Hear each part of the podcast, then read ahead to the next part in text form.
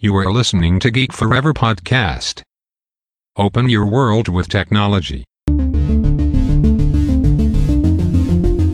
This is Geek Monday.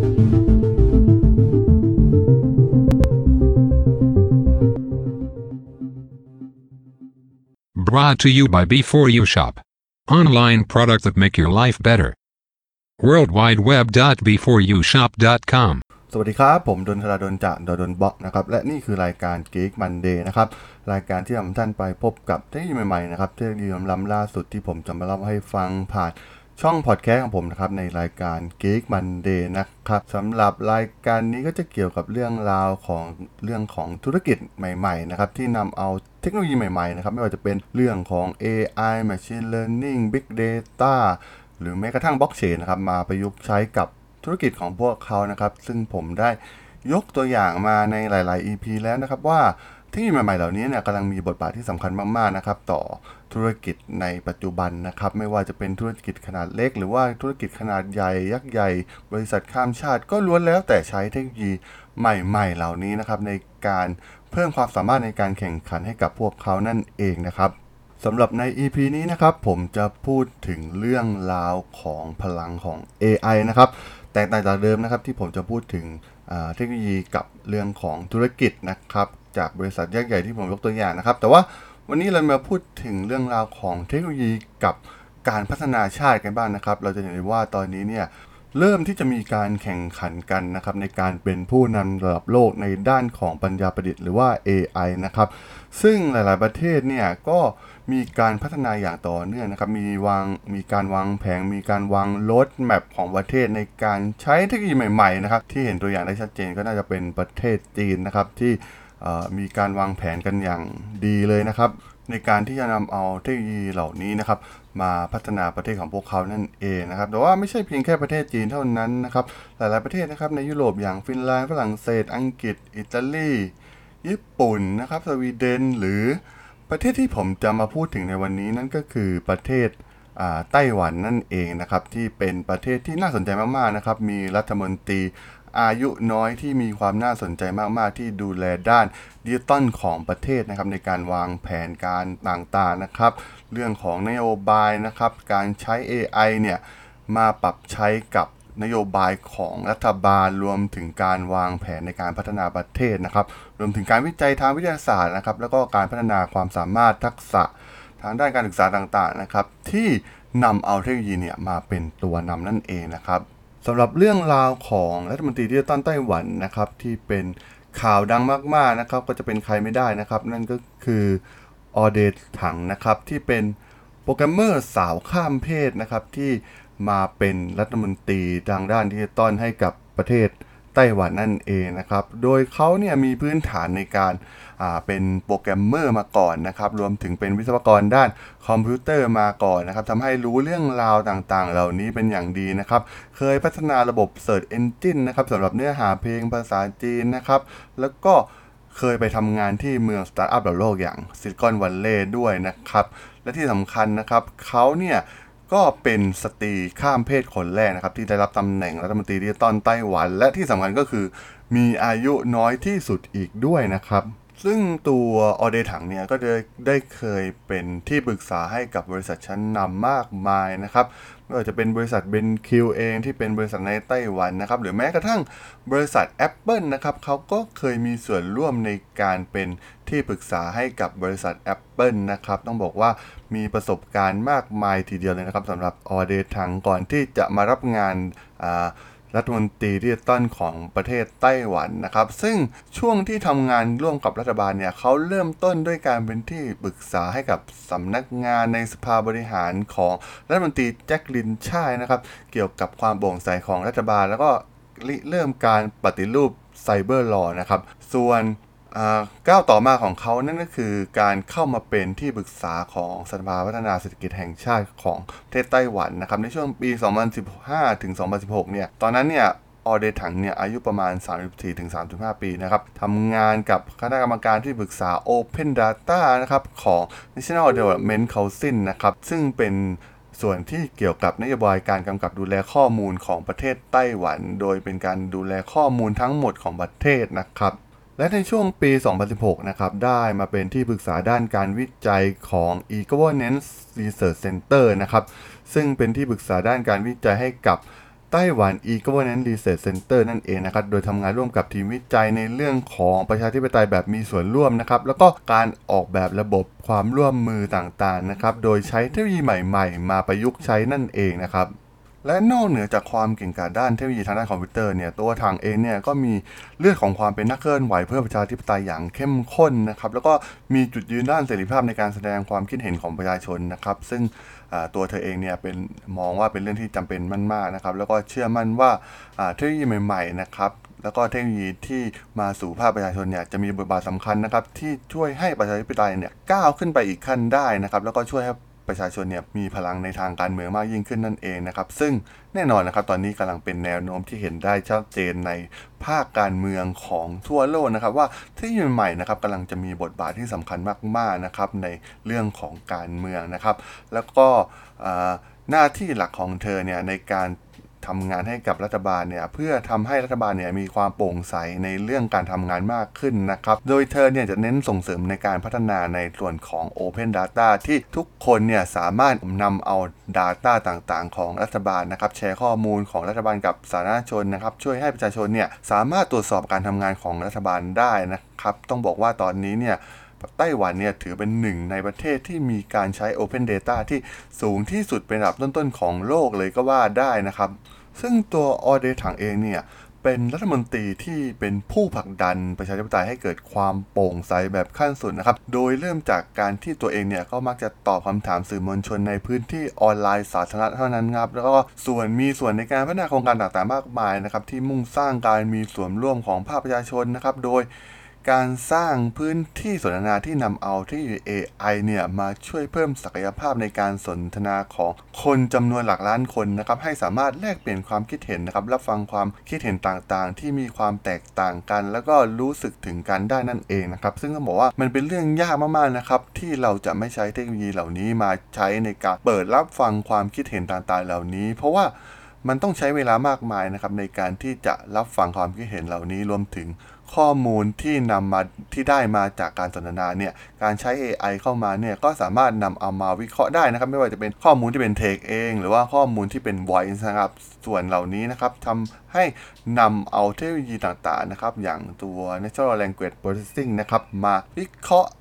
พวก Word ต่างๆ รวมถึง Voice นะครับ ที่มีผลที่ทำให้เกิดประโยชน์ในการสนทนากันของคนจำนวนมากๆ ได้นั่นเองนะครับ เป็นการแลกเปลี่ยนความคิดเห็นที่มีประสิทธิภาพมากกว่าระบบแบบเดิมๆนะครับแน่นอนนะครับว่าการรับฟังการการถกเถียงกันด้วยเหตุผลเนี่ยมันก็คือหัวใจสำคัญอย่างหนึ่งนะครับของระบบประชาธิปไตยนะครับ เมื่อก่อนเราจะเห็นการประทะกันระหว่าง 2 ฝ่าย 2 ขั้วที่ยึดความคิดและอุดมการณ์ที่มีความแตกต่างกันนะครับ แต่ว่าประชาธิปไตยในปัจจุบันเนี่ยมันเป็นการสนทนาแลกเปลี่ยนนะครับระหว่างความคิดอุดมการณ์ต่างๆ ที่มีความหลากหลายนะครับ และสุดท้ายหาจุดร่วมที่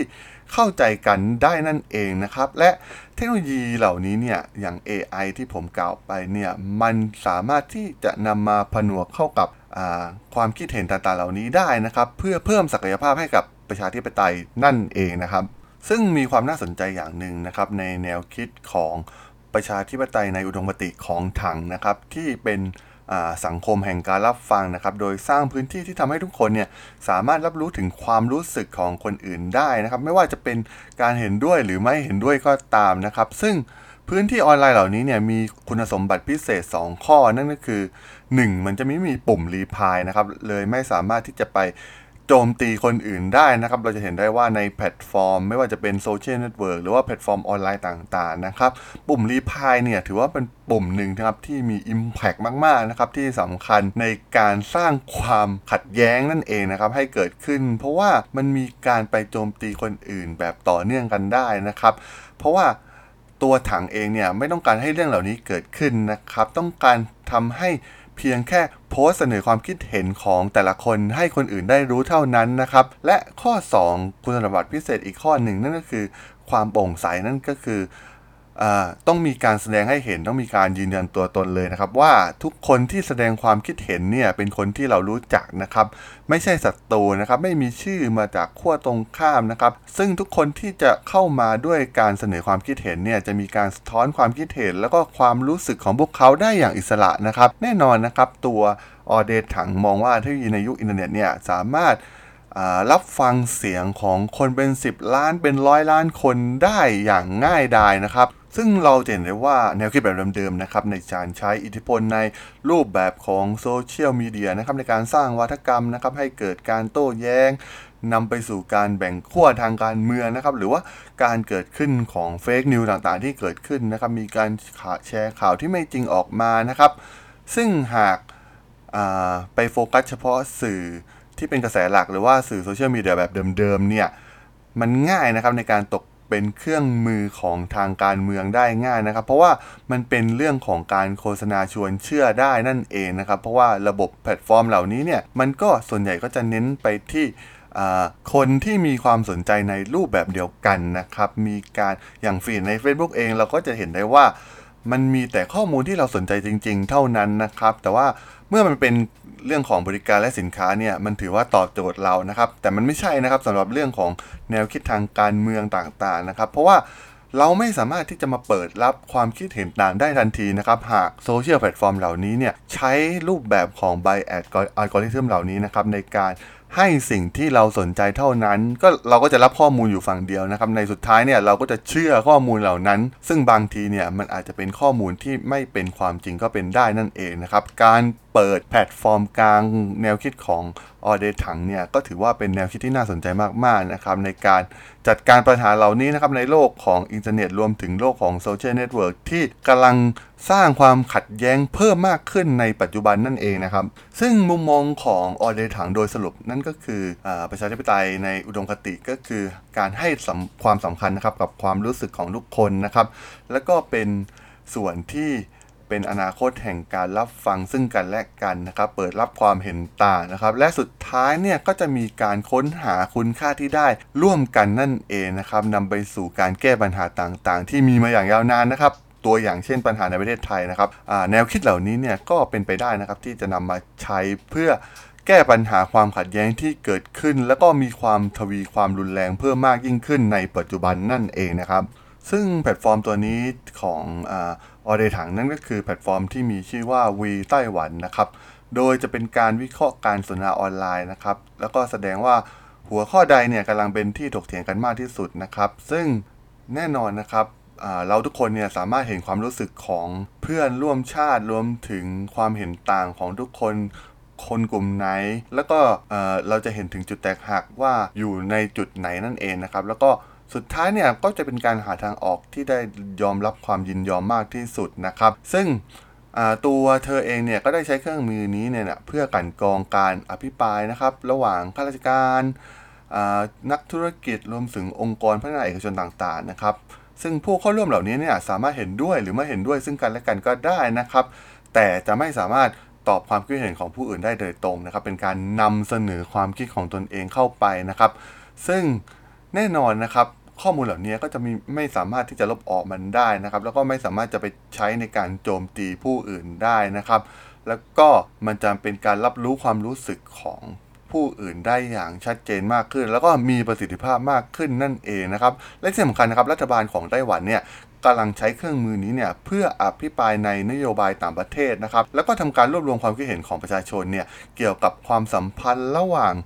าสหรัฐกับไต้หวันในด้านการค้าเทคโนโลยีประกันป้องกัน แล้วก็รวมถึงการเข้าเมืองแบบกฎหมายต่างๆนะครับซึ่งแน่นอนนะครับเราจะเห็นว่าเครื่องมือเหล่านี้เนี่ยสามารถนำไปสู่ความคิดรูปแบบใหม่นะครับ ค้นพบนวัตกรรมใหม่ๆนะครับในการสร้างนโยบายนะครับที่สามารถตอบสนองอความคิดเห็นร่วมกันของทุกคนโดยที่ไม่มีความขัดแย้งได้นั่นเองนะครับซึ่งนอกจากไต้หวันเนี่ยจะมีการใช้อย่าง AI มาดูในเรื่องของการสนทนาในแพลตฟอร์มของออเดถังแล้วนะครับเทคโนโลยีปัญญาประดิษฐ์อื่นๆเนี่ยกำลังเข้ามามีบทบาทที่สำคัญต่อ เทคโนโลยีของไต้หวันนะครับ โดยกระทรวงวิทยาศาสตร์และก็เทคโนโลยีของไต้หวันเนี่ยได้มีการทำงานอย่างใกล้ชิดนะครับกับ Microsoft นะครับบริษัทยักษ์ใหญ่ทางด้านเทคโนโลยีจากประเทศอเมริกานะครับเพื่อจัดตั้งศูนย์วิจัยและพัฒนาด้านปัญญาประดิษฐ์ในไต้หวันนะครับ โดยมีงบลงทุนสูงถึง 1,000 ล้านเหรียญไต้หวันนะครับ โดยมีมูลค่าประมาณ 33 ล้านเหรียญสหรัฐนะครับ ซึ่งศูนย์แห่งนี้เนี่ย จะสร้างสภาพแวดล้อมนะครับที่มีความเหมาะสมนะครับในการผลักดัน AI นะครับในประเทศไต้หวันประเทศที่ว่าเป็นศูนย์กลางการผลิตชั้นนำของโลกนะครับ ซึ่งเคนซันนะครับผู้จัดการทั่วไปของ Microsoft ไต้หวันเนี่ยหวังที่จะให้ AI เนี่ยได้รับประโยชน์กับทุกองค์กรทุกภาคส่วนนะครับ โดยไม่คำนึงถึงทักษะหรือระดับของบุคคลนั้นๆนะครับ ซึ่งจะสามารถเป็นประโยชน์ให้กับ ประชาชนรวมถึงองค์กรภาคธุรกิจของไต้หวันได้ทั้งหมดนะครับ ซึ่งกลุ่มวิจัยของ Microsoft เนี่ยจะทำการจ้างทีมวิจัยนะครับจำนวนกว่าร้อยคนนะครับในเร็วๆนี้แล้วก็จะมีการเพิ่มขึ้นเป็น 200 คนภายใน 5 ปีนะครับโดยทางด้านนายกรัฐมนตรีวิลเลียนแคลายของไต้หวันเนี่ยได้กล่าวว่าศูนย์ดังกล่าวเนี่ยจะช่วยเพิ่ม ความพยายามในการปฏิรูปอุตสาหกรรมของเกาะไต้หวันนะครับ ซึ่งรัฐบาลเนี่ยจะมีการลงทุนรวม 16,000 ล้านเหรียญไต้หวันนะครับ หรือว่าประมาณ 540 ล้านเหรียญสหรัฐนะครับ ในการวิจัยเรื่อง AI นะครับ ที่ช่วยให้ประเทศเนี่ยสามารถสร้างเศรษฐกิจที่มีความชันฉลาดนะครับ แล้วก็มองเห็นสภาพแวดล้อมที่ดีขึ้นนะครับสำหรับเทคโนโลยีใหม่ๆ อย่าง AI นั่นเองนะครับ ซึ่งการลงทุนเหล่านี้เนี่ยก็จะเป็นการช่วยประเทศ นะครับในการผลักดันให้นำเอาเทคโนโลยี AI เนี่ยมาประยุกต์ใช้มากยิ่งขึ้นในหลายๆ ภาคส่วนนะครับ ซึ่งตัวอย่างที่ชัดเจนมากๆนะครับ ก็คือมีหลากหลายประเทศนะครับในการลงทุนเทคโนโลยีด้าน AI เนี่ยมาเพิ่มศักยภาพของประเทศนะครับ ตัวอย่างในประเทศญี่ปุ่นเนี่ยทางรัฐบาลในโตเกียวนะครับกำลังแก้ปัญหาโดยใช้ AI เนี่ยเพื่อให้เจ้าหน้าที่เนี่ยช่วยรับมือในการเรียกร้องผลประโยชน์ที่เพิ่มขึ้นของการดูแลพยาบาลนะครับ มันเป็น social care ของประเทศญี่ปุ่นนั่นเองนะครับ ส่วนในประเทศรัสเซียอย่าง มอสโกเนี่ยกำลังพัฒนาเครื่องมือ AI นะครับที่สามารถช่วยแพทย์เนี่ยวินิจฉัยโรคมะเร็งนะครับช่วยให้ผู้อยู่อาศัยพบบ้านใหม่นะครับแล้วก็ประเมินแอปพลิเคชันสำหรับการบริการและการสนับสนุนของรัฐบาลมอสโกนั่นเองนะครับส่วนในฮ่องกงเนี่ยต้องการใช้ AI เพื่อช่วยทำนายความเสี่ยงของการเกิดแผ่นดินถล่มนะครับซึ่งสามารถป้องกันการสูญเสียชีวิตและ ในปีที่แล้วนี่เองนะครับทางสหรัฐอาหรับเอมิเรต์นะครับได้แต่งตั้งรัฐมนตรีว่าการกระทรวงปัญญาประดิษฐ์คนแรกของโลกนะครับ แล้วก็ได้ประกาศการจ้างงานทักษะขั้นสูงใหม่นะครับ เพื่อเตรียมความพร้อมให้กับประชาชนสำหรับงานในอนาคตนั่นเองนะครับ และเทคโนโลยีต่างๆเหล่านี้นะครับโดยเฉพาะเทคโนโลยีทางด้าน AI เนี่ยจากบริษัทยักษ์ใหญ่จากอเมริกาอย่าง Microsoft เนี่ยมันเป็นการช่วยเหลือประเทศเหล่านี้นะครับในการนำเอาเทคโนโลยีเนี่ย มาเพื่อปรับปรุงคุณภาพ ปรับโครงสร้างการออกนโยบายใหม่ๆนะครับรวมถึงการสามารถที่จะนำไปใช้โดยบุคคลหรือว่าองค์กรต่างๆทั่วโลกนะครับ เพื่อปรับปรุงผลลัพธ์การทำงานผลลัพธ์ในเรื่องต่างๆ ในชีวิตประจำวันเนี่ยในโลกแห่งความเป็นจริง ได้อย่างมีประสิทธิภาพมากยิ่งขึ้นนั่นเองนะครับ ซึ่งก็ต้องบอกว่าคล้ายๆ กับองค์กรธุรกิจนะครับในเรื่องของประเทศเนี่ยมันก็คล้ายๆกันนะครับประเทศใดเนี่ยมีการปรับเอาเทคโนโลยีใหม่ๆนะครับมาประยุกต์ใช้นะครับโดยเฉพาะในเรื่องราวของการสร้างความมีส่วนร่วมความคิดเห็นต่างๆ อย่างที่ออเดถังสร้างให้กับไต้หวันนะครับมันเป็นประโยชน์มากๆนะครับกับผู้คนในประเทศรวมถึง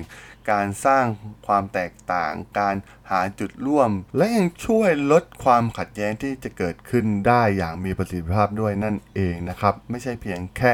เรื่องราวของเทคโนโลยีที่มาใช้ในการคำนวณหรือว่ามาช่วยเหลือทางด้านธุรกิจเพียงอย่างเดียวนะครับ ต้องบอกว่า AI กำลังมีบทบาทเทคโนโลยีใหม่ๆ เหล่านี้เนี่ยกำลังมีบทบาทที่สำคัญมากๆนะครับกับทุกๆ ชาติในปัจจุบันนะครับ ซึ่งประเทศไทยก็น่าสนใจนะครับว่าจะนำเอาเทคโนโลยีใหม่ๆเหล่านี้เนี่ยมาประยุกต์ใช้ได้อย่างไร แต่ว่าก็คิดว่าน่าจะมีหลายๆ ภาคส่วนเนี่ยได้เริ่มเอา